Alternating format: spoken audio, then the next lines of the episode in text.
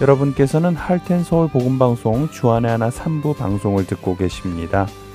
주안의 하나 3부에서는 2017년에 방송된 아브라함의 하나님과 2018년에 방송된 주님 마음의 합한 기도 그리고 은혜의 설교가 준비되어 있습니다. 아브라함의 하나님으로 이어집니다.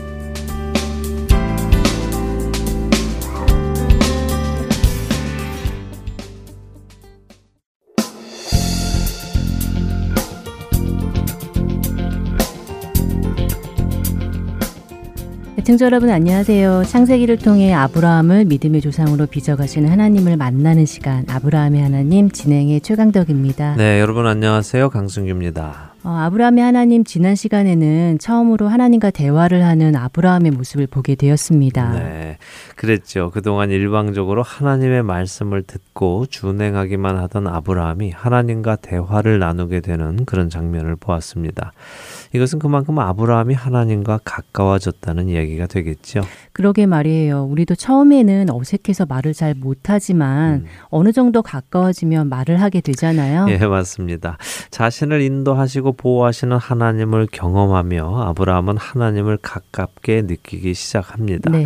우리가 지난 시간 보았을 때 그는 하나님께 약간 투정 섞인 말도 하는 것을 보았죠. 네, 하나님께서 내가 너의 지극히 큰 상급이다라고 하시니까 음. 제게 무엇을 주시려고 그러시나요? 뭐 큰 것 주셔봐야 저는 자식이 없어서 제종 엘리에셀이나 물려주게 될 겁니다 하면서 네. 하나님이 자식을 주시지 않았다는 이야기를 은근히 밑에 깔고 이야기를 했지요. 예, 그런 투정이 섞인 아브라함의 질문에 또 하나님께서는 엘리에셀이 내 상속자가 아니라 내 몸에서 날짜가 바로 내 상속자가 될 것이다 이렇게 하시면서 처음으로 아브라함에게서 자녀가 날 것을 구체적으로 밝히시죠. 그전에는 그냥 너로 큰 민족을 이룰 것이다. 네 자손이 많아질 것이다. 이렇게 말씀을 하셨고요. 아브라함 입장에서는 롯과 함께 큰 민족을 이루시려나 보다라고 이해할 수도 있었겠지요. 또 엘리에서를 통해 자손이 많아지려나 하는 오해도 할 수 있었을 것입니다. 그러나 하나님께서 친히 내 몸에서 날짜가 내 상속자가 될 것이다 라고 하시니까 아브라함에게는 그 말씀이 정말 기쁘게 다가왔습니다. 그래서 그 말씀을 믿었고 하나님께서는 그를 의롭게 여기셨다 하는 것을 나누었습니다. 어, 그렇게 하나님께서 친근하게 말씀을 해주시니까 아브라함이 자기 맘속에 있던 또 하나를 엿주지요. 네, 바로 하나님께서 어, 저에게 이 땅을 주시겠다고 하셨는데 제가 그것을 어떻게 알겠습니까? 라고 물었죠. 네. 어, 그러나 이미 말씀드렸지만 그의 이 질문은 하나님의 말씀을 못 믿어서 묻는 질문이 아니라 하나님의 그 말씀을 믿는 중에 확신을 얻기 위해서 물은 것입니다. 그런 그의 의도를 아시는 하나님은 피의 언약을 통해서 내가 반드시 그 약속을 지킬 것이다 하심을 보여주시죠. 자, 오늘은 이제 그 이후 16장의 이야기를 보도록 하겠는데요. 먼저 16장 1절에서 3절을 읽어보죠. 네, 아브람의 아내 사례는 출산하지 못하였고 그에게 한 여종이 있으니 애굽 사람이요 이름은 하갈이라. 사례가 아브람에게 이르되 여호와께서 내 출산을 허락하지 아니하셨으니 원하건대 내 여종에게 들어가라. 내가 혹 그로 말미암아 자녀를 얻을까 하노라 하매 아브라함이 사라의 말을 들으니라.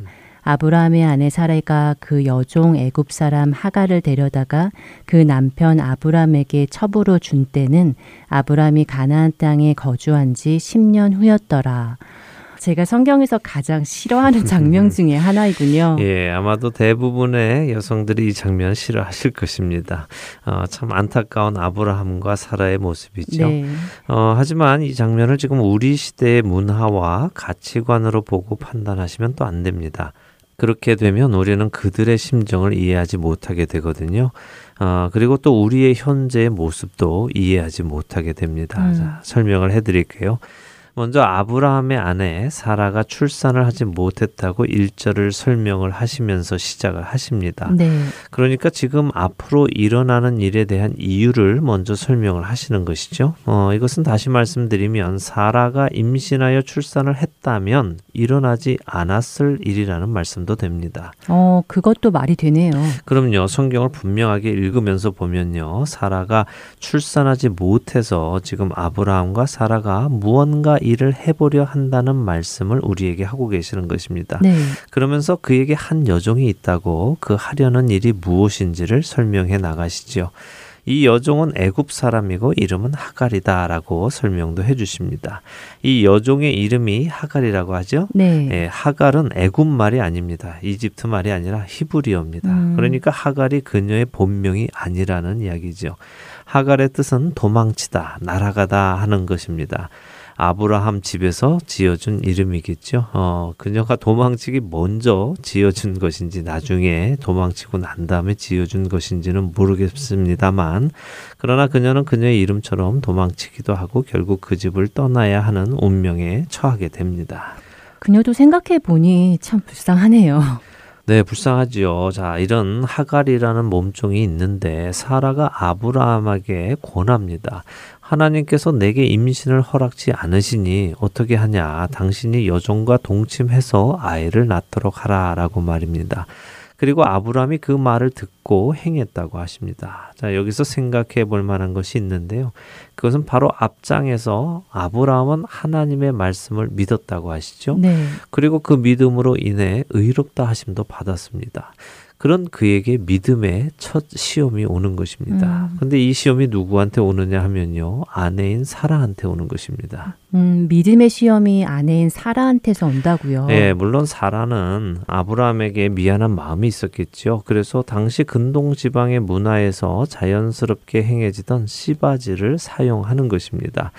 어, 실제로 아브라함이 살던 당시 바빌론 지역에는 함무라비 법전이라는 고대 바빌론의 법전이 있었습니다. 세계에서 가장 오래된 문서화된 법 중에 하나이지요. 이 법전은 역사적으로 굉장히 중요한데요. 왜냐하면 이 법전을 통해서 아브라함이 살던 당시에 근동 지방의 문화가 어떠했으며 또 그들의 가치관이 어떠했는가를 잘 알 수 있기 때문이죠. 이 법전에는 훗날 하나님께서 모세에게 주시는 율법과 유사한 법도 많이 있었습니다. 어, 예를 들면 눈에는 눈, 이에는 이 이런 법도 또 혹은 누군가에게 손해를 끼치면 어떤 방식으로 갚아주어야 한다 이런 법들이 많이 비슷하지요. 그래서 믿지 않는 사람들은 모세의 율법이 이 함무라비 법전을 베낀 것이다라고 주장하기도 합니다. 그러나 그렇지 않습니다. 왜냐하면 함무라비 법전은 사람에 의해서 정해진 법이고요. 모세의 율법은 하나님에 의해서 주어진 법입니다. 그래서 법들이 다 비슷해 보여도 그 동기와 목적이 전혀 다릅니다. 함무라비 법전의 법들은 가진 자, 있는 자들의 권리를 위해서 대부분 만들어졌습니다. 그러니까 강한 자들에게 도움이 되지요. 함무라비 법전은 강한 자들에게 도움이 된다고요. 네, 아무래도 그런 자들에 의해서 만들어졌으니까 자신들에게 유리하도록 만들었겠죠. 네. 예를 들면 이런 것입니다. 눈에는 눈, 이에는 이 이런 법도요. 사람에 따라 그 적용이 달라집니다. 그러니까 만일 시민이 다른 시민의 아들의 눈에 상해를 입히게 되면요. 자신의 눈도 상해를 입어야 한다고 적혀 있습니다. 아, 눈에는 눈, 이에는 이가 통용이 되는 거죠. 그런데 만일 자신의 부하의 눈을 상하게 하거나 뼈를 부러뜨리는 일이 생기면요. 부하에게는 그냥 은 한 미나를 지불해라 이렇게 되어 있습니다. 아, 정말 사람의 지위에 따라 법의 집행이 달라지는군요. 네. 어, 너무한데요. 뭐하라고 그냥 돈으로 해결하는 거 아니에요? 그렇죠. 말씀드린 대로 그들은 있는 자들에게 유리한 법을 지정하여 집행을 했습니다. 음. 어, 그런 하나님의 법은 만인을 위한 법이고요. 특별히 인권을 존중하는 법입니다. 네. 비슷하다고 해서 같은 것이 결코 아니죠. 자, 법 이야기는 그만하고요. 본론으로 다시 돌아오죠. 네. 이 함무라비 법전에 대한 말씀을 드리는 이유는요. 아까도 말씀드린 것처럼 당시의 문화를 이해하는 데 큰 도움이 되기 때문입니다. 그리고 전부터 계속 말씀을 드리지만 아브라함이 바로 이 바빌론 지역 갈대아 우르에서 살았습니다. 적어도 그가 75세가 되기 전까지 그는 이 문화 속에 살았지요. 음, 그래서 그가 하는 많은 행동이 이 문화 속에서 나오는 행동임을 우리가 이해해야 하는 것입니다. 지난번에 11조의 경우도 그랬죠. 네. 당시의 문화 속에서 있었던 일이었다고 말씀드렸습니다. 오늘 이 하갈이라는 몸종을 통해 아이를 낳으려는 것 역시 당시의 문화 속에서 일어난 일입니다. 음, 함무라비 법전에는 아내가 아이를 잉태하지 못하면 아내는 자신의 몸종을 남편에게 주어서 남편의 씨가 이어지도록 해야 한다는 법이 있습니다. 그래서 지금 사라는 이상한 일을 하는 것이 아니라 당시의 법을 지키는 것이죠. 그녀라고 기쁘게 이 일을 한 것은 아닐 것입니다. 음. 어느 아내가 이런 일을 기쁘게 하겠습니까? 네. 그러나 말씀드린 대로 당시의 법은 있는 자들 또 가진 자들에 의해 만들어졌기 때문에 남자에게 유리하게 되어 있었죠. 아, 그런 이유로 사라가 하가를 아브라함에게 내어준 것이군요. 네. 어, 저는 그동안 정말 사라가 이해가 안 되었었거든요. 아무리 그래도 어떻게 자기 남편에게 다른 여자와 동침하라고 하는지 말입니다. 예, 우리의 문화로는 결코 이해되지 않지요. 어, 그러나 지난 시간에도 말씀드렸지만 아브라함도 하나님의 의도, 그러니까 하나님께서 네 몸에서 날짜가 네 상속자가 될 것이다라고 하신 말씀이 자신과 한 몸인 사라에게 날 것이라는 말씀인 것을 이해하지 못했던 것처럼 지금도 하나님의 가치관과 세상의 가치관이 다르다는 것을 이해하지 못하고 있는 것이지요. 음. 그런데 특이한 점은 하나님께서 그것을 내버려 두신다는 것입니다. 왜 막지 않으셨을까? 막아주셨으면 더 좋았을 텐데 하는 생각이 우리에게 들지만요. 또 하나님의 생각이 더 높고 옳겠지요. 저는 하나님께서 아브라함과 사라가 삶에서 겪어가며 스스로 배우기를 원하셨다고 생각을 합니다.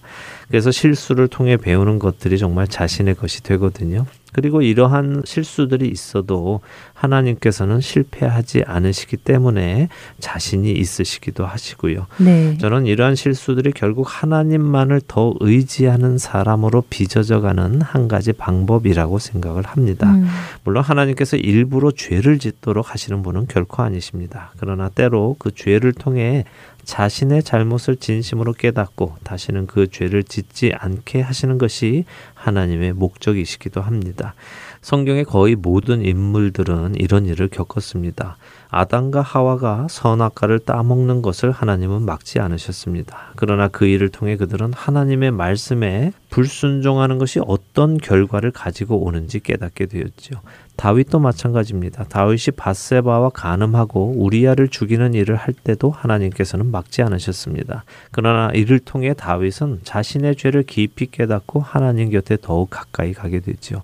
그래서 우리가 이런 부분들을 오해하지 말고 바라보아야 합니다. 하나님은 우리로 죄를 짓게 하시거나 죄를 눈 감아 주시지는 않으십니다. 그러나 그러한 일들을 통해서 하나님 앞으로 돌아오게 되고 하나님을 더 의지하게 된다면 하나님께서는 그런 일도 선하게 사용하신다는 것입니다. 그 말씀을 들으니까 신약에서 예수님이 해주신 탕자의 비유도 생각이 나네요. 네. 어, 탕자의 아버지도 탕자가 떠나는 것을 막지 않았잖아요. 그렇죠. 그렇게 떠나보내고 탕자의 아버지는 탕자가 돌아오기를 기다렸고 음. 결국 탕자는 자신의 잘못을 깨닫고 돌아와서는 아버지와의 관계가 회복되는 것을 보면 그 말씀이 일리가 있네요. 예, 그렇다고 생각합니다. 돌아온 탕자가 또 나쁘게 살지는 않았을 것입니다. 네. 자, 어쨌든 다시 돌아와서 이야기를 나누죠. 자신의 여종 하갈과 동침하여 아들을 낳으라는 사라의 이 제안.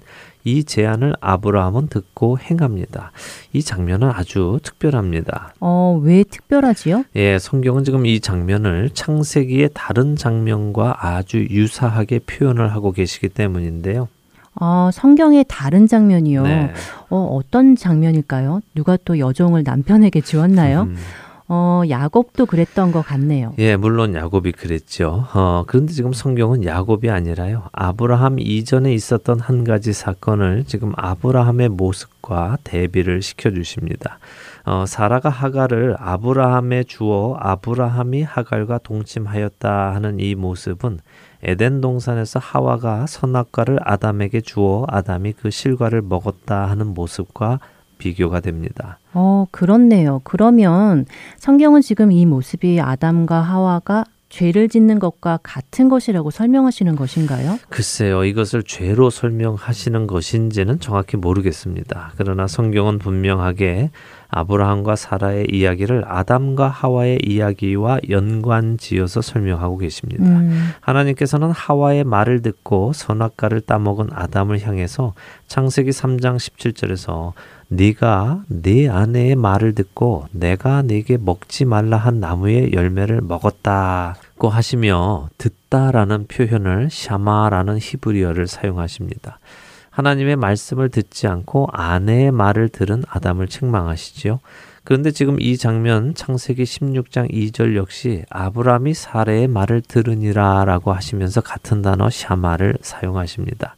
아브라함 역시 내 몸에서 날짜가 내 상속자가 될 것이다 라고 하신 하나님의 말씀을 듣지 않고 아내의 말을 듣고 무언가 좋지 않은 일을 한다는 것을 성경은 암시하고 계시죠. 음. 그러나 하나님께서 아담에게 하신 것처럼 아브라함을 직접적으로 책망을 하지는 않으시기에 이것을 죄다 아니다라고 논하는 것은 의미는 없을 것 같습니다. 단지 성경이 우리에게 주시는 뉘앙스가 안타깝다 또는 아쉽다 하는 것이라는 것을 생각해 보면 되겠습니다. 네, 참 아쉽네요. 그렇게 보면 저도 여자지만 창세기에서 남편이 아내의 말을 들어서 좋은 일은 별로 없었던 것 같아요. 예, 아담과 아브라함의 경우 좋지 않았지요. 네. 어, 그러나 뭐 꼭 아내의 말을 들으면 나쁜 것은 아니고요. 아내들이 분별하지 못하고 세상적인 안목으로 어떤 일을 하려고 할 때 남편이 영적으로 둔해서 그것을 쫓게 되면은 안 된다는 정도로 생각하면 되겠죠. 네. 뭐 훗날 하나님께서는 아브라함에게 네 아내 사라가 네게 하는 말을 다 들어라라고 하시는 적도 있습니다. 음. 그러니 그 상황에 따라 다르다는 것으로 이해하면 되겠죠. 대신 여기서 볼 것이요. 창세기 16장 3절에 아브라함의 아내 사라가 하가를 데려다가 그 남편 아브라함에게 첩으로 준 때가 가나안에 거주한 지 10년 후라고 하십니다. 여기서 첩이라는 단어가 원어로는 이샤, 즉 아내입니다. 아내와 첩은 분명히 다르죠. 네. 물론 성경은 이 하가를 첩으로도 지칭하기도 합니다. 그런데 왜 지금 여기서 원어적으로 성경은 첩이라는 단어 대신에 아내라는 단어를 썼을까를 생각해 보아야 합니다. 음. 지금 이 3절을 원어 그대로 본다면 아브라함의 아내 사라가 하가를 데려다가 아브라함에게 아내로 주었다라고 말씀하고 계시거든요. 사라에게도 아내라는 단어 이샤, 하갈에게도 아내라는 단어 이샤를 썼습니다. 어, 왜 그랬을까요? 분명히 하갈이 첩일 텐데 아니면 그냥 종으로 아기만 낳아주려고 했다고 해도 됐을 텐데요. 그러게 말입니다. 그런데 이것 역시 당시 근동 지방의 문화 때문입니다. 지속적으로 말씀드리지만 아브라함이나 사라 이 모두는 바빌론 지역에서 자라고 6, 70년을 산 사람들입니다. 이 문화에 아주 익숙하지요. 그래서 하나님의 자녀로 부름 받고도 많은 것을 자신들의 옛 가치관을 가지고 결정하고 행동합니다.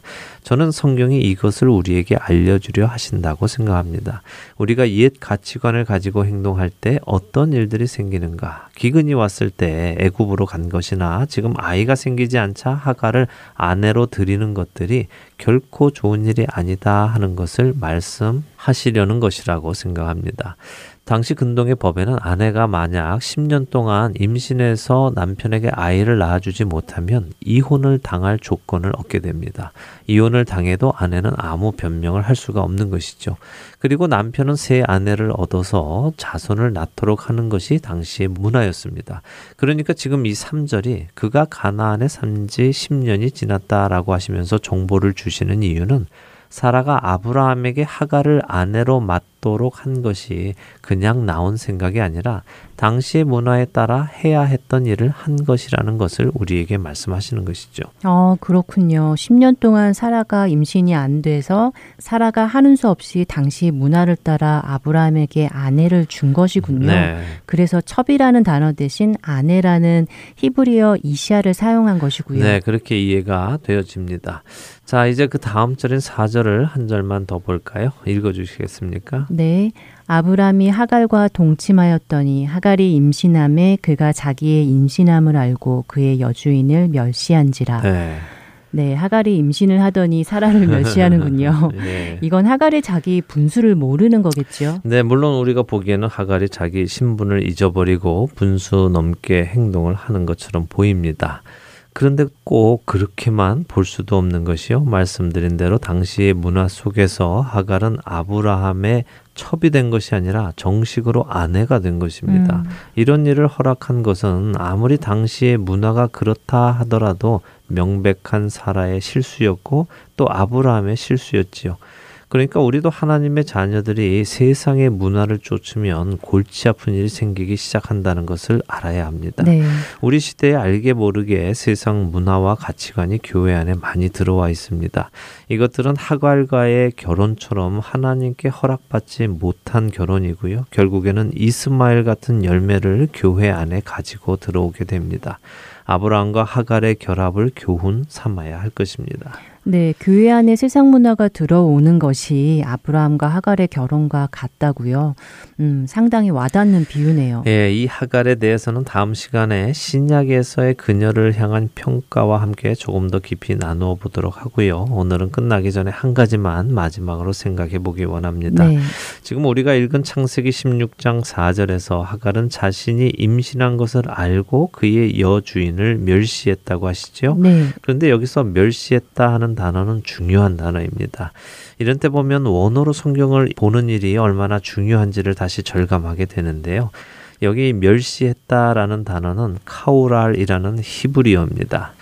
이 단어의 의미는 가볍게 여기다 하는 의미를 담고 있죠. 그런데 이 외에도 아주 중요한 의미를 가지고 있습니다. 바로 저주하다라는 의미입니다. 어, 저주하다요. 예. 그럼 하갈이 사라를 저주했다는 말인가요? 어, 물론 번역은 멸시했다. 그러니까 가볍게 여겼다라고 하고 있죠. 그러나 이 단어에는 분명하게 저주하다라는 의미를 담고 있습니다. 음. 그리고 중요한 것은 바로 창세기 12장 3절에서 하나님께서 너를 축복하는 자에게는 내가 복을 내리고 너를 저주하는 자에게는 내가 저주하리니라는 약속을 아브라함에게 주실 때 바로 이 단어 저주하다라는 단어 카우랄이라는 단어를 하나님께서 쓰셨다는 것입니다. 어, 그래요. 아브라함을 향한 하나님의 약속 중에 너를 저주하는 자에게 내가 저주하리니 하신 말씀이 바로 이 단어라고요. 네. 그럼 하갈에게는 큰일이 난 거네요. 음. 그녀가 사라를 저주했으면 하나님께서도 하갈을 저주하시겠네요. 그렇게 약속하셨으니까요. 예, 하나님의 약속은 반드시 이루어지죠. 우리가 전 시간에 나누었지만 아브라함은 아브라함 혼자만이 아니라 아브라함의 아내 사라도 한 몸이라는 말씀 드렸죠. 네. 부부는 하나이니까요. 그러니까 아브라함에게 주어진 하나님의 약속이 사라에게도 동일하게 적용이 됩니다. 비록 하갈이 우리의 생각처럼 사라를 저주하지는 않았다 하더라도 하갈은 사라를 가볍게 대한 것입니다. 음. 하나님께서 이 단어를 아브라함에게 쓰시며 약속하셨을 때는 하나님이 그 약속을 지키시겠다는 것이지요. 그러니까 하갈은 하나님으로부터 가벼운 대우를 받게 됩니다. 결국 그녀는 사라를 피해서 도망갔다가 다시 돌아왔다가 결국 쫓겨나는 안타까운 삶을 살게 되죠. 다음 주에 함께 나눌 신약에서 우리는 그녀가 축복받지 못한 것을 보게 될 것입니다. 아, 그렇게 말씀하시니까 하갈이 사라를 멸시한 것이 결코 작은 일이 아니네요. 그렇죠. 작은 일이 아닙니다. 그러나 특별히 하갈이라는 개인의 이야기라기보다는요, 하나님의 약속이 없는 사람을 상징적으로 대표한다고 보는 것이 옳을 것입니다. 음.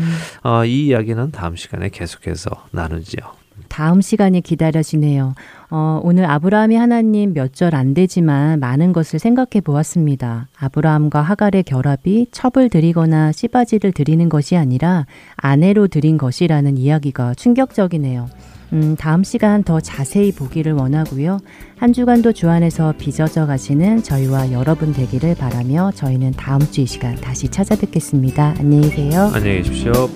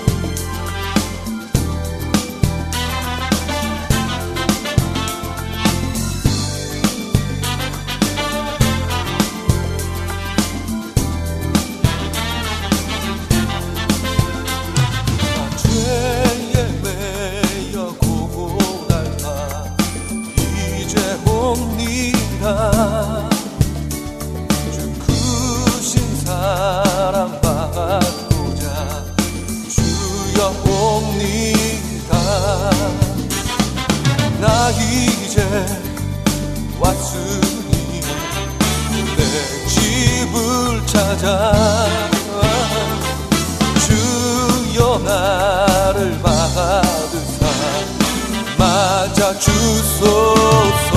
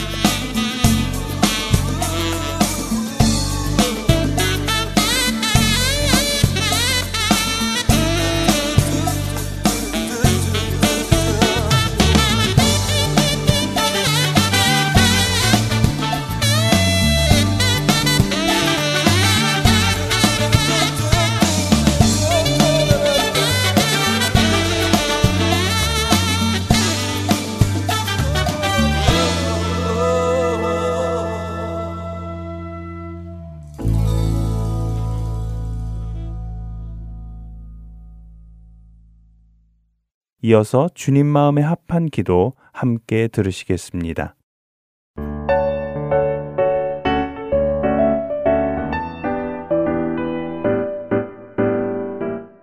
애청자 여러분 안녕하세요. 주님 마음에 합한 기도 진행의 민경은입니다. 지난 시간부터는 주님 마음에 합한 금식 기도에 대해 나누기 시작했습니다. 흔히 우리가 오해해왔던 금식 기도의 의미는 기도 제목을 놓고 금식함으로 하나님께서 더 빨리 기도에 응답하시도록 하는 것이었지요. 그리고 그런 오해 속에 자리 잡고 있었던 잘못된 생각은 우리의 금식함이 하나님께 안타까움이 되어 하나님께서 기도를 들어주신다는 것이었습니다. 그러나 말씀드린 대로 우리가 금식하며 하나님께 때를 써서 우리가 원하는 것을 받아내려는 것은 하나님을 잘 알지 못하는 데서 온 우리의 잘못된 생각이라는 것이었지요. 하나님은 우리가 때를 쓴다고 안 되는 것을 마음을 바꾸어 되게 해주시는 분은 아니니까요. 더 나아가 하나님께서 안 된다고 하시는 것을 금식이라도 해서 받아내려는 것 자체가 하나님 마음에 합한 모습은 아닐 것입니다. 그래서 지난주에는 성경 속에 나타난 금식 기도를 보며 사람들이 언제 금식을 했는지, 무슨 이유로 했는지 알아보았는데요. 사사기에서는 자신들의 잘못을 인정하며 하나님의 뜻을 구하기 위해 금식하며 기도했고요. 사무엘상에서 역시 하나님께 자신들의 잘못을 뉘우치며 모든 우상을 버리고 하나님만을 섬기겠다는 결단을 금식 기도를 통해 하는 것을 보았습니다. 또한 여호사밧은 전쟁에 앞서 자신들에게서는 전쟁에서 이길 능력이 없음을 겸손히 고백하며 하나님께 도움을 요청하며 금식으로 기도했지요. 에스라 역시 바벨론의 포로 생활을 마치고 유대로 귀환하는 길을 하나님께서 지켜주시기를 간구하며 금식을 선포하고 자신 스스로를 겸손하게 낮추었습니다. 결코 내가 원하는 것을 들어달라고 요구하는 기도들이 아니라 자신들의 잘못을 뉘우치고 자신의 힘이 아닌 주님의 힘을 의지하겠다는 표현이며 겸손의 표현으로 드리는 것이 성경에 나오는 금식 기도였습니다. 이러한 모습의 금식 기도. 그러니까 하나님께서 기쁘게 받으시는 금식 기도의 모습은 이사야 58장에서 더 자세히 다루어지고 있는데요. 과연 하나님께서 기쁘게 받으시고 또 응답하시는 금식 기도는 어떤 기도일까요? 오늘 이사야서 58장을 통해 생각해 보기를 원합니다. 이스라엘 백성들은 하나님 앞에 불평을 털어놓았습니다. 그 불평은 자신들이 금식하는데 어찌하여 하나님께서는 자신들의 금식을 듣지 않으시는가 하는 것이었지요. 58장 3절에서 그들은 우리가 금식하되 어찌하여 주께서 보지 아니하시오며 우리가 마음을 괴롭게 하되 어찌하여 주께서 알아주지 아니하시나이까 라며 하나님께 불평했습니다. 그런 그들의 불평에 하나님은 어떻게 대답하셨을까요? 같은 절 3절 후반에서부터 5절 전반부까지 하나님은 그들의 불평에 이렇게 답하십니다. 보라, 너희가 금식하는 날에 오락을 구하며 온갖 일을 시키는도다. 보라, 너희가 금식하면서 논쟁하며 다투며 악한 주먹으로 치는도다. 너희가 오늘 금식하는 것은 너희의 목소리를 상달하게 하려는 것이 아니니라. 이것이 어찌 내가 기뻐하는 금식이 되겠으며 이것이 어찌 사람이 자기의 마음을 괴롭게 하는 날이 되겠느냐. 금식을 하는 이유는 우리가 이미 나눈 대로 자신의 죄를 자백하고 회개하거나 자신의 능력은 어떤 상황을 이겨낼 수 없다는 것을 인정하며 자신을 겸손히 낮추는 것이었지요. 자신이 죄인임을 통해하는 사람의 모습은 어떤 모습일지 잠시 생각해 보겠습니다. 자신이 죄인임을 깨닫고 통회하며 금식하는 사람은 아마도 입맛이 없을 것입니다. 자신의 잘못이 너무 깊이 깨달아져 무거운 마음으로 후회하게 되지요. 그럴 때는 정말 먹고 싶은 생각도 들지 않게 된다고 합니다. 그래서 자연스레 금식을 하게 되지요. 지금 당장 먹지 못하는 것보다 더 힘든 것이 내 죄의 무게이기 때문입니다.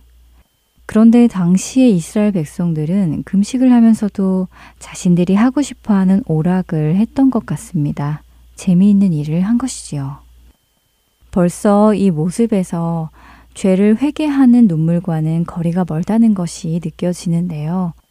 자신의 가슴을 붙들고 슬피 울며 자신의 죄의 무게에 눌려 이 죄를 벗겨달라고 하나님 앞에 강구하는 모습과는 다르다는 것입니다. 또한 그들은 그들의 일꾼들에게 박하게 일을 시켰습니다. 나는 금식하며 의로운 사람처럼, 거룩한 사람처럼 보이려고 하면서도 그들의 일꾼들에게는 온갖 고된 일을 시키며 부려먹은 것이지요. 은혜가 없는 것입니다. 재물에 대한 욕심과 남에 대한 배려 없는 모습으로 금식만 한다고 해서는 그 금식이 하나님 앞에서 아무런 의미가 없는 것이라는 말씀이지요. 어떤 이들은 하나님 앞에 금식하면서도 서로 싸우고 다투고 주먹질까지 했습니다. 이건 역시 죄인이 통해하는 모습과는 거리가 멀어 보입니다. 내가 맞네, 네가 맞네, 내가 잘났니, 네가 잘났니 하는 것은 이미 겸손과는 거리가 먼 모습이지요. 하나님께서는 이런 형식적인 금식은 하나님께 드려지지 않는다고 분명하게 말씀하십니다. 그렇다면 하나님께서 기쁨으로 받으시는 금식 기도는 어떤 기도일까요? 하나님께서 직접 말씀해 주시는데요. 이사야 58장 6절과 7절의 말씀입니다. 함께 읽어보겠습니다. 내가 기뻐하는 금식은 흉악의 결박을 풀어주며 멍에의 줄을 끌어주며 압제당하는 자를 자유하게 하며 모든 멍에를 꺾는 것이 아니겠느냐. 또 줄인 자에게 내 양식을 나누어 주며 유리하는 빈민을 집에 들이며 헐벗은 자를 보면 입히며 또 내 골육을 피하여 스스로 숨지 아니하는 것이 아니겠느냐. 어떤 금식 기도가 하나님께 받아들여진다고 하시는지요. 그냥 마음을 경건하게 하고 밥을 먹지 않으며 기도만 하는 것은 아닌 것 같습니다. 오히려 움직여야 합니다. 아픔이 있는 자들, 도움이 필요한 자들, 억압받고 있는 자들에게 도움을 주고 풀어주고 위로해 주어야 한다고 하십니다. 굶주린 자에게 우리가 먹을 음식을 나누어 주고 집 없이 떠돌아다니는 자들을 내 집으로 초대하여 필요를 채워주고 옷이 없는 자는 입혀주고 도움이 필요한 친척들을 외면하지 않고 도와주며 하는 그런 금식 기도가 하나님께서 기뻐하시는 금식 기도라고 하십니다. 우리 대부분이 금식 기도를 할 때는 어떤 급박한 제목을 놓고 할 때가 대부분입니다. 병이 심하게 들었다던가 어려운 상황에 놓이게 되었다던가 급히 해결해야 하는 일들이 있을 때이지요. 이럴 때 우리는 금식하며 하나님께 빨리 응답해 주시라고 기도를 드립니다. 하나님께서는 우리에게 그런 기도의 목적이 있을 때 이처럼 우리와 같은 처지에 있는 자들을 먼저 도우며 내가 먹을 것을 나누고 입을 것을 나누고 잘 곳을 나누어 주라 하십니다. 그러면 어떤 일을 하시겠다는 약속을 주시지요. 8절부터 11절의 말씀을 현대인의 성경으로 읽어보겠습니다. 그러면 내 은혜의 빛이 아침 햇살처럼 너희에게 비칠 것이니 너희 상처가 속히 치료되고 내가 항상 너희와 함께하여 사방으로 너희를 보호하겠다. 그리고 너희가 기도할 때 내가 응답할 것이며 너희가 도와달라고 부르짖을 때 내가 여기 있다 하고 대답할 것이다. 만일 너희가 약자를 억누르고 남을 멸시하며 악한 말 하던 것을 그치고 굶주린 자에게 먹을 것을 주며 고통당하는 자를 도와주면 너희 주변의 어두움이 대낮처럼 밝을 것이다. 그리고 내가 항상 너희를 인도하여 좋은 것으로 너희를 만족하게 하고 너희를 든든하게 지켜줄 것이니 너희가 물을 댄 동산 같을 것이며 절대로 마르지 않는 샘과 같을 것이다. 우리가 하나님의 마음에 합한 금식 기도를 드릴 때 하나님께서는 하나님의 은혜의 빛을 아침 햇살처럼 우리에게 비추어 주실 것이라고 약속하십니다. 우리의 상처가 속히 치료되고 하나님께서 친히 모든 환경에서 보호해 주실 것이며 우리가 주여 도와주세요 라고 외칠 때 그래 내가 여기 있다 라고 응답해 주시겠다고 약속하십니다. 어떠신가요 여러분? 하나님의 약속이 있는 금식 기도 해보지 않으시겠습니까? 나의 유익을 위해 억지로 하나님께 응답을 강요하는 금식 기도가 아니라 내가 처한 어려움을 겪는 다른 자들을 먼저 돌보며 은혜 베풀 때에 하나님께서 우리에게 갚아주시는 그 기도. 그 기도를 하시는 우리 모두가 되기를 바랍니다. 주님 마음에 합한 기도 마치겠습니다. 다음 시간에 뵙겠습니다. 안녕히 계세요.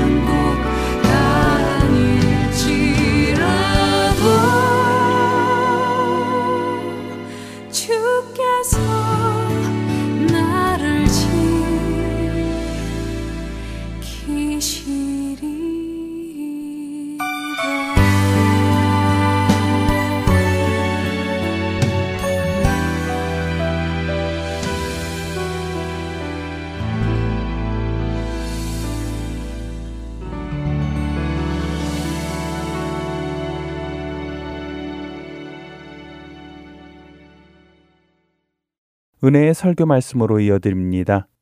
오늘은 서울 베이직 교회 조정민 목사님께서 요한복음 1장 14절에서 18절을 본문으로 은혜 위에 은혜다 라는 제목의 말씀 전해 주십니다. 은혜의 시간 되시기 바랍니다. 하나님께서 창조하신 것보다 더 큰 은혜는 없어요. 하나님께서 인간을 지으신 것보다 더 큰 은혜는 없습니다.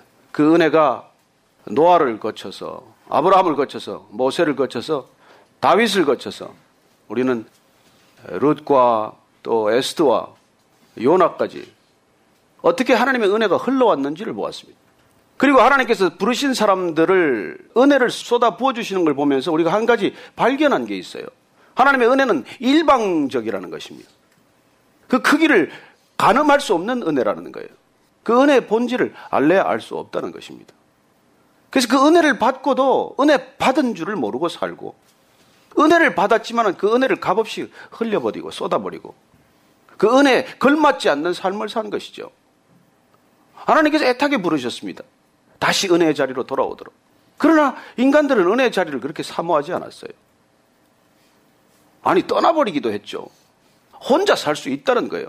나 혼자 가능하다는 것입니다. 죄란 무엇입니까? 그 은혜를 박차버린 것이죠. 은혜를 폭발적으로 쏟아부어 주신 사건을 다시 한번 하나님께서 어떻게 계획하시고 그리고 이 땅에 보여주셨는가를 오늘 말씀을 통해 보게 됩니다. 그리고 이 땅에 예수 그리스도가 오신 것은 은혜의 새로운 폭발이에요. 하나님의 은혜가 그렇게 대폭발 사건을 일으킨 것을 사도 요한은 어떻게 그 이름을 전할 것인가? 그 어떻게 이름을 붙일 것인가? 그게 말씀의 성육신 사건이라는 거예요. 하나님의 말씀이 성육신 하셨다. 여러분, 이것보다도 더 큰 은혜가 또 어디 있겠습니까? 그래서 성경은 태초에 하나님이 천지를 창조하시니라고 하는 장엄한 선언으로 시작이 돼요. 그러나 우리가 신약 시대로 들어오면서 다시 이 사도 요한을 통해서 태초에 말씀이 계시니라. 이 말씀이 하나님과 함께 계셨으니 이 말씀이 곧 하나님이라고 하는 그야말로 신비한 선언을 듣게 됩니다. 그걸 어떻게 우리가 이해해야 될까요? 말씀이 곧 하나님이다. 사도 요한은 이 말씀이 하나님이라고 하는 놀라운 선포, 신비한 선포 가운데 뭘 도대체 말하려고 하신 걸까요? 그리고 우리는 이 말씀이 이렇게 성육신, 인간의 몸이 된 사건을 예수 그리스도의 사건이라고 사도 요한은 지금 선포하고 있는 것입니다. 안 보이는 하나님이 우리가 붙들 수 없는 하나님이 그 하나님께서 이 땅 가운데 볼 수 있는 인간의 몸으로 오셨다. 그게 예수 그리스도라는 말이에요. 예수가 그리스도다. 예수가 하나님이다. 그건 여러분 믿기에 망정이지 안 믿으면 정신 나간 얘기예요. 그걸 믿으니까 이렇게 앉아서 예배를 드리지만 안 믿는 사람들은 지금도 이 시간에 그런 소리 하고 앉아서 예배 드리는 사람 정신 나간 사람으로 보지 않겠어요? 오히려 그게 정상이에요. 그걸 못 믿는 게 정상이라고요. 그래서 2000년 전에 예수가 그리스도다. 그분이 하나님이다. 이걸 하나님 모르는 사람들한테 어떻게 설명할 것인가요? 사도 요한이 고민한 부분입니다. 그래서 그가 선택한 단어가 있어요. 그 단어가 오늘 말씀으로 번역된 이 로고스라고 하는 단어인 것입니다. 하나님이 이 땅에 오셨다. 말씀이신 하나님께서 천지를 말씀으로 창조하신 그 하나님께서 이 땅에 인간의 몸, 육신으로 오셨다. 이 얘기를 어떻게 전할 것이, 어떻게 설명해야 하나님 모르는 사람, 아, 받아들일 수가 있겠냐는 것이죠. 동일한 고민이 오늘날 없습니까? 저와 여러분이 이 고민을 안고 살고 있지 않습니까? 저는 여전히 믿지 않는 사람들이 많은 이 시대, 오히려 믿음을 떠나버리는 사람들이 더 많아지고 있는 이 시대를 향해서 하나님께서 어떻게 하나님의 그 은혜, 놀라운 하나님의 섭리, 경륜 이런 것들을 드러내려고 하시는지 궁금해요. 저는 요즘 올해 들어서 자꾸 백화점에서 오라 그래요. 그 제가 처음에는 아 제가 백화점 근무력증이 있어서 저는 백화점 들어가면 쓰러집니다. 제 아내도 저보고 가자고 소리 안 하는데 왜 나를 부릅니까? 근데 백화점에서 무슨 얘기든지 하라는 거예요. 아니 목사가 가면 무슨 얘기를 하겠습니까? 제가 예수님이 얘기밖에 더 하겠습니까? 아 그 얘기도 좋다 하라는 거예요. 그래서 뭐 현대백화점, 뭐 신세계 무슨 뭐 또 갤러리아에서도 오다 그러고 그래서 제가 가서 이 사람들한테 어떻게 얘기해야 되느냐는 거예요. 이 사람들이 예수님을 모르고 예수님 얘기하면 마음이 다쳐버리고 예수라 그러면 경기를 일으키는 사람들한테 뭐라고 우리가 말해야 되냐는 거예요. 그래서 그 사람들이 이름 붙인 건 조정민 목사와 함께하는 마음 치유 여행이래요. 그래요. 그 백화점에 부르는 사람들은 보니까 다 VIP 고객들이더라고요. 보니까 뭐 차에 뭐 달면 그냥 오는 사람들이고 뭐 발레 파킹도 해주는 사람들이고 그런 사람들인데 뭐가 없겠어요? 뭐가 부족하겠어요? 그런데 마음이 가난한 사람들이에요. 마음이 아프대. 마음이 치유돼야 된대. 여러분 무슨 마음이 치유가 돼요? 마음 치유는 사기극이에요. 그래서 그 마음을 좀 healing이 아니라 killing이라는 얘기를 하기로 작정을 하고 지금 가는 거예요. 그리고 그 마음에 예수님이 오시지 않으면 결론이 없고 답이 없고 출구가 없는 인생인데 이걸 어떻게 얘기할 것이냐 말이죠. 저는 여러분들이 함께 이 시대 그런 고민을 해야 된다고 믿습니다.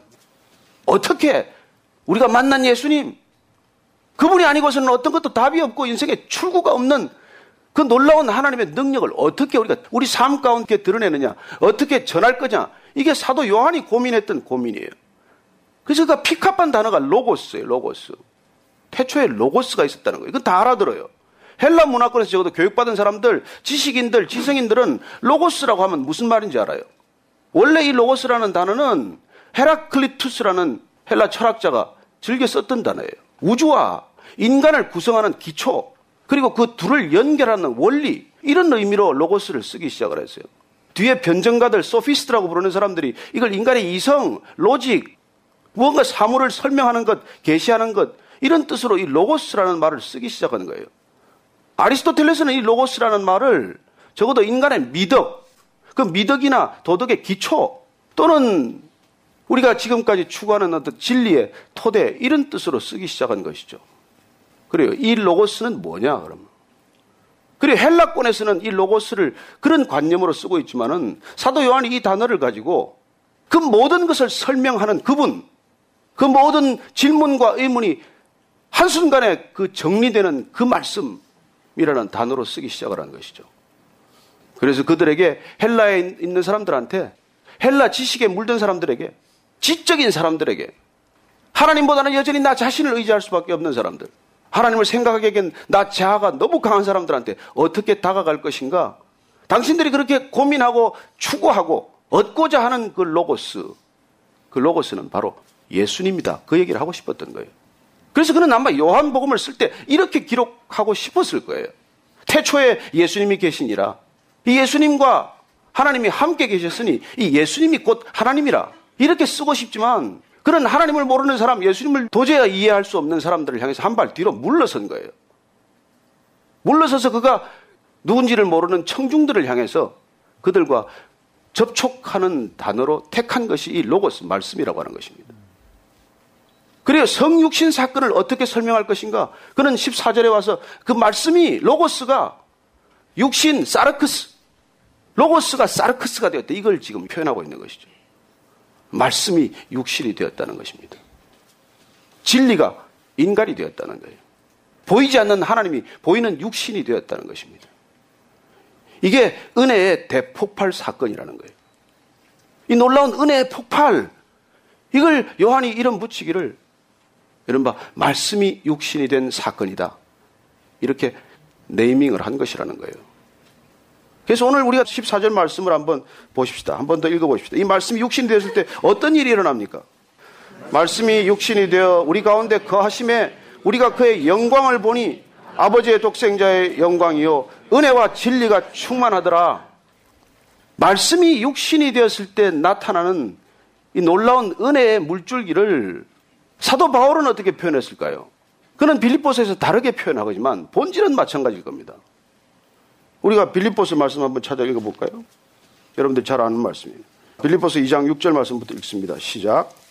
그는 근본 하나님의 본체시나 하나님과 동등됨을 취할 것으로 여기지 아니하시고 오히려 자기를 비워 종의 형체를 가지사 사람들과 같이 되셨고 사람의 모양으로 나타나사 자기를 낮추시고 죽기까지 복종하셨으니 곧 십자가에 죽으심이라.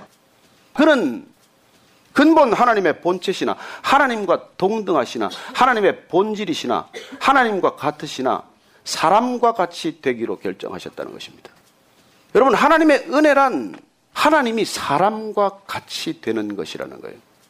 여러분 하나님이 사람과 같이 되는 것은 인간이 짐승처럼 되는 것보다 더 어려운 일 아닙니까? 그리고 하나님께서 왜 은혜를 쏟아부어 주기 위해서 인간과 같이 되셨습니까? 더 이상 말을 못 알아들으니까. 하나님께서 끝없이 말씀하셨지만은 그 말씀의 은혜를 놓쳤으니까. 더 그 말씀을 오해하고 그 말씀을 더 왜곡하고 그 말씀대로 살기는 그냥 그 말씀과 거꾸로 사니까 하나님께서 말씀을 직접 전하기 위해서 오신 것이죠. 정말 귀에다가 확성기라도 대고 말씀하고 싶은 심정 아니겠습니까? 여러분들 자녀들이 여러분들 뜻을 저버리거나 말 안 들으면 뭐라고 말하고 싶습니까? 어떻게 얘기하고 싶습니까? 어떻게 해야 저 아이들의 마음을 돌릴 수 있을까? 여러분 연락이 끊어지고 연락이 안 되고 도저히 통신이 안 되면 직접 찾아가서 만나는 수밖에 없잖아요. 성육신이란 무엇입니까? 통신이 다 끊어져서 직접 찾아오셨다는 거예요. 그렇게 밖에는 하나님께서 소통할 수 있는 길이 없다는 것이죠. 그렇게 찾아오신 예수님, 그분의 말씀을 잘 들었을까요? 그분의 얘기를 귀담아 들었습니까? 아니죠. 그분을 싫어했죠. 그분을 미워했어요. 그분을 쫓아보냈다고요. 못 박았다고요. 하나님의 은혜를 흘려보내기 위해서 그분은 인간 같이 되셨다는 거예요. 은혜의 본질은 그분과 대상과 상대방과 같이 되는 거예요. 은혜는 눈높이에요. 내가 은혜를 쏟아 부어도 받을 수 있는 사람이 받을 수 없을 때는 은혜는 은혜로 흘러가지 않아요. 그래서 은혜를 받을 수 있는 사람이 되는 것, 은혜를 받을 수 있는 상대방이 되는 것, 은혜를 받아들일 수 있는 그 수준으로 우리가 눈높이를 맞추는 것이죠. 우체국에서 그냥 우편물이 오면 다 불러드립니까? 와서 우편물 찾아가시오. 아니, 우체부가 하나하나 우편물을 가지고 찾아와서 그 메시지를 전하고 가지 않습니까? 어쩌면 우리가 오늘날 디지털 contact을 하고 있지만 은혜는 아날로그 contact이에요. 은혜는 아날로그라고요. 눈과 눈이 마주치는 것이고 마음과 마음이 이어지는 것이고 영혼과 영혼이 부딪히는 사건이에요. 영이신 하나님께서 인간의 영, 죽은 영을 되살리고 영과 영끼리 커뮤니케이션 하기 위해서 이 땅에 오신 사건, 이게 말씀이 육신이 된 사건이라는 거예요. 그렇게 말씀이 육신이 될 때 우리 가운데 영광이 드러난다고 말합니다. 그래요. 그리 찾아갔더니 그 사람들과 직접 만났더니 더 작고 연약하고 어려운 교회를 찾아갔더니 거기 은혜가 있더라는 거예요. 왜 우리가 계속해서 흩어지고자 합니까? 여러분, 은혜가 어디 있냐고요? 그 사람과 같아지는 곳에 은혜가 있다는 것입니다. 두 번째 은혜는 어디 있습니까? 하나님이 우리처럼 낮아지는 곳에 있다는 거예요. 우리는 높은 곳을 꿈꾸지 않습니까? 더 높은 곳, 더 강한 곳, 그 능력 있는 사람, 더 많은 힘과 권력과 인기와 명예를 추구하는 사람들 아닙니까? 거기 은혜가 있는 게 아니라는 거예요. 은혜는 우리가 더 낮은 곳으로 내려가야 그곳에 은혜가 있다는 것입니다. 하나님께서 이 땅에 내려오셔서 은혜가 시작이 되었듯이 은혜의 물줄기가 끝없이 흘려갔듯 물이 높은 곳에서 낮은 곳으로 흐르듯 은혜는 반드시 높은 곳에서 낮은 곳으로 흘러간다는 것입니다. 그래서 은혜란 낮은 곳에 임하는 것이고 은혜 받은 사람이란 낮은 곳을 찾아가는 사람이고 은혜의 삶이란 어떻게든 더 낮은 곳으로 내려가는 충격적인 그런 삶이라는 것이죠. 은혜의 삶은 또 어떤 삶입니까? 하나님이 인간이 되셨다는 것은 무엇을 뜻합니까? 더 약해졌다는 거예요. 여러분, 은혜가 낮은 곳으로 흘러가기 위해서는 더 약해져야 한다는 것입니다. 여러분들이 하나님께 쓰임 받으려고 원하십니까? 더 약해지십시오. 강해지는 사람을 쓰지 않아요. 여러분, 예수님께서 이 땅에 오셔서 더 강해지기 위해서 오셨습니까? 그분은 세례받고 성령에 이끌려서 마귀에게 시험을 받습니다. 돌이 떡이 되게 하라. 능력을 보이라. 기적을 베풀어라. 그러면 사역이 얼마나 쉽겠습니까? 성전 꼭대기에서 뛰어내려라. 밑에서 천사가 받아줄 것 아니냐? 63빌딩에서 뛰어내려봐라. 3층에서 받아주면 그날로 여의도 순복음교회보다 큰 교회가 생기겠죠. 얼마나 쉽습니까, 사역이? 사단에게 절해라. 세상 방법을 따라라. 세상 하는 대로 해라. 그러면 돈과 권력이 생길 것이다. 그 돈과 권력 가지고 얼마나 많은 사역을 할 수 있겠냐? 예수님께서 그 방법을 택했습니까? 예수님 그 길을 가고자 결정하셨어요? 아니요. 어떻게 다 거절했습니까? 말씀으로 다 거절했습니다.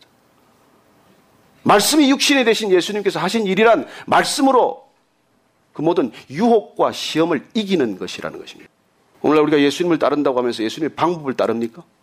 아니요, 우리는 예수님이 거절하셨던 방법을 사모하고 있어요. 그걸 능력이라고 부른다고요. 그런 기적을 원한다고요.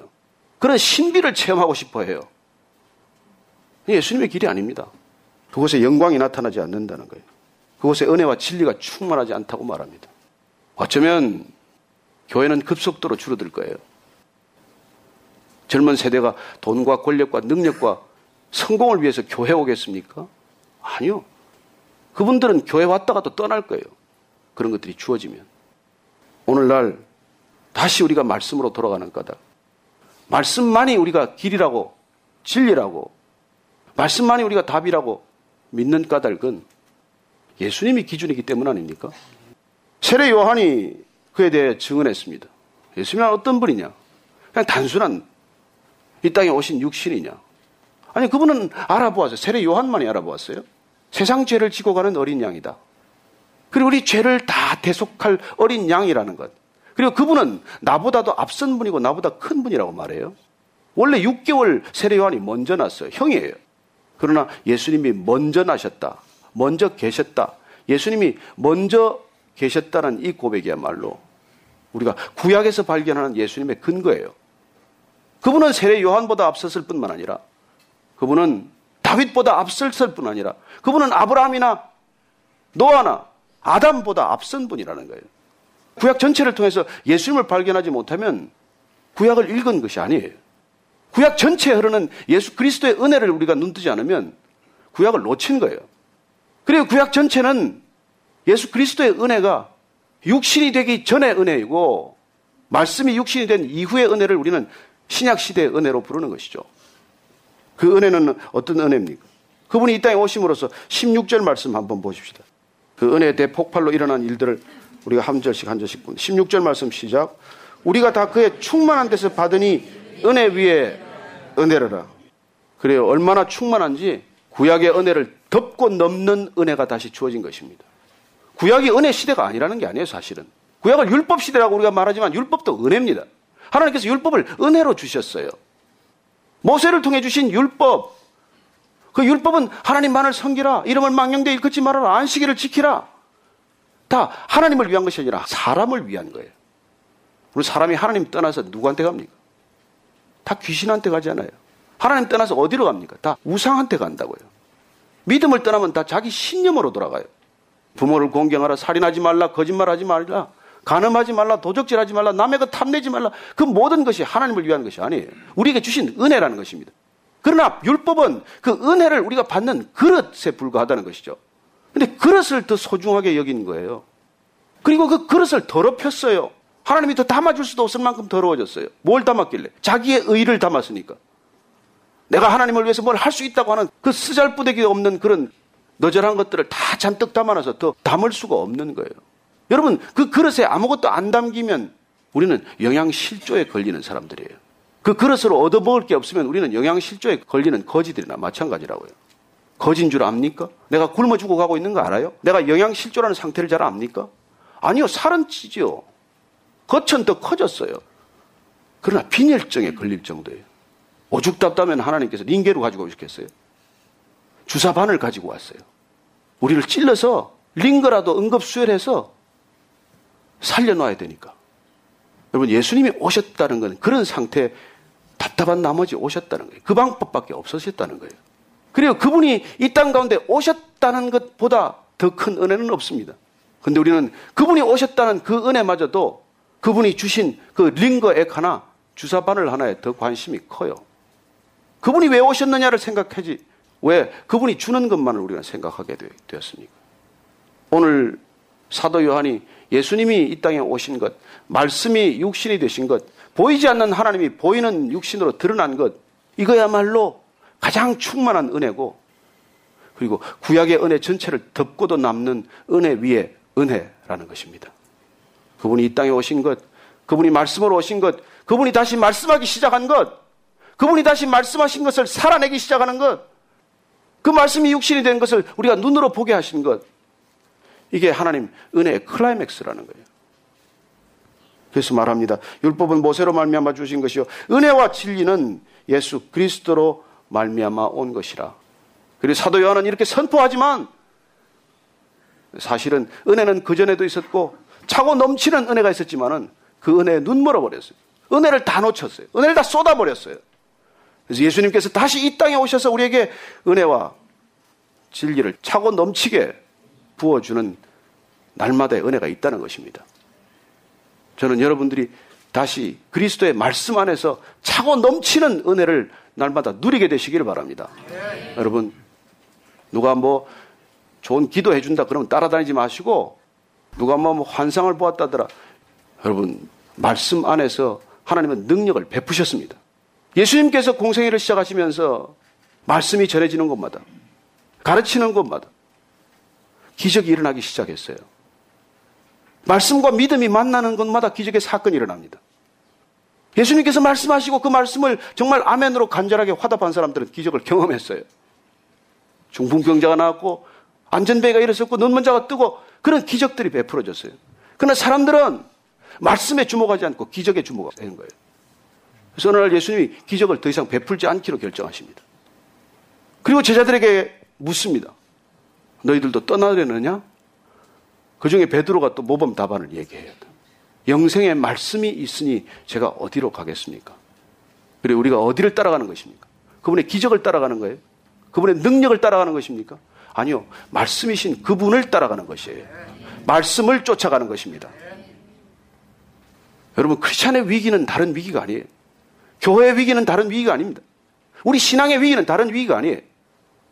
우리가 말씀을 놓치고, 말씀이신 그분을 놓치고, 말씀으로 오신 예수 그리스도를 놓치고, 우리는 여전히 우리가 원하는 것들을 쫓아가고 있기 때문이죠.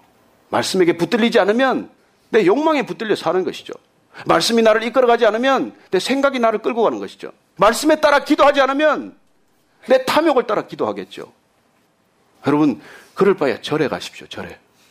절에도 능력 많습니다. 절에도 많은 사람들이 힐링 일어나고 있어요. 기독교보다 더 많은 내적 치유가 일어나고 있어요.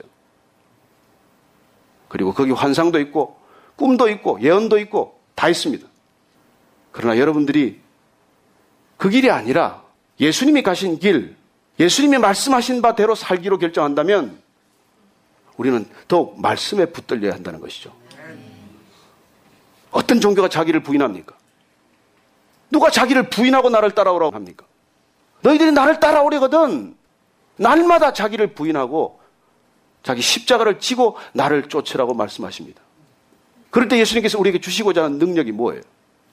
자기를 부인하는 능력 아닙니까? 어떤 능력을 주시겠어요? 그런 말씀을 해놓고 우리에게 무슨 기적과 무슨 능력을 주시려고 하십니까? 우리의 야망, 우리의 욕심, 우리의 탐욕을 위한 능력입니까? 아니잖아요.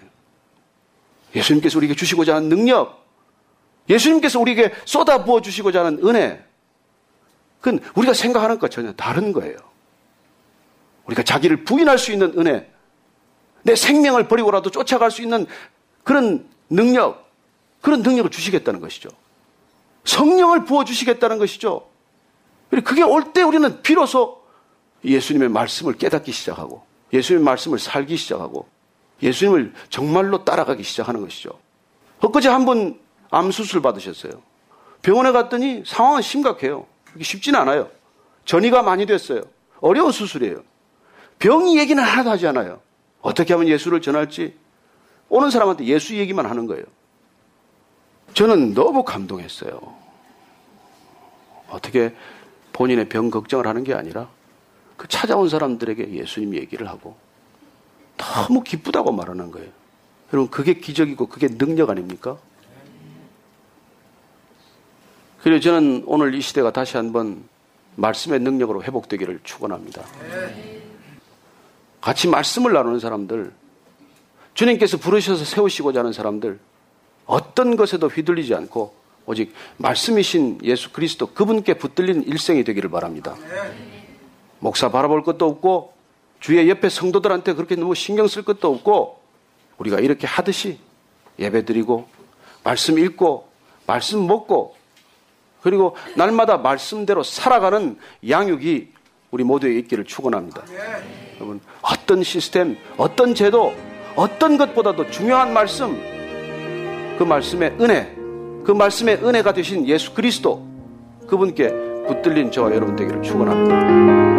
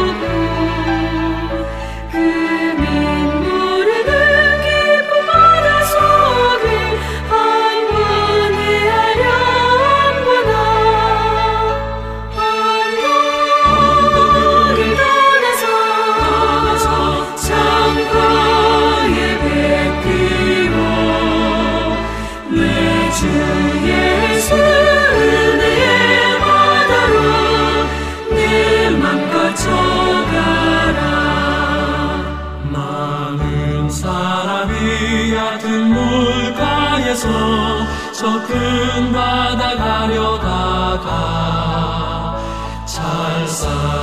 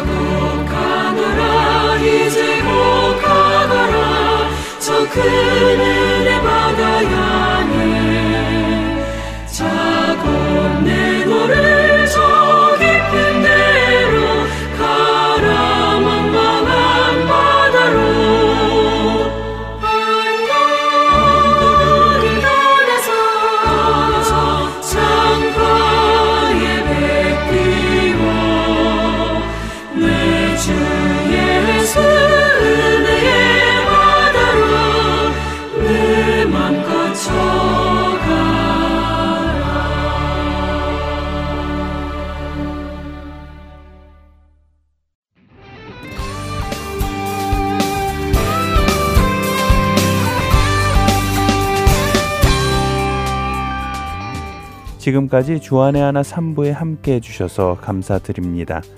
다른 방송들을 더 듣고 싶으신 분들은 홈페이지 www.heartandsoul.org에서 특별 방송을 클릭하셔서 들으실 수 있습니다.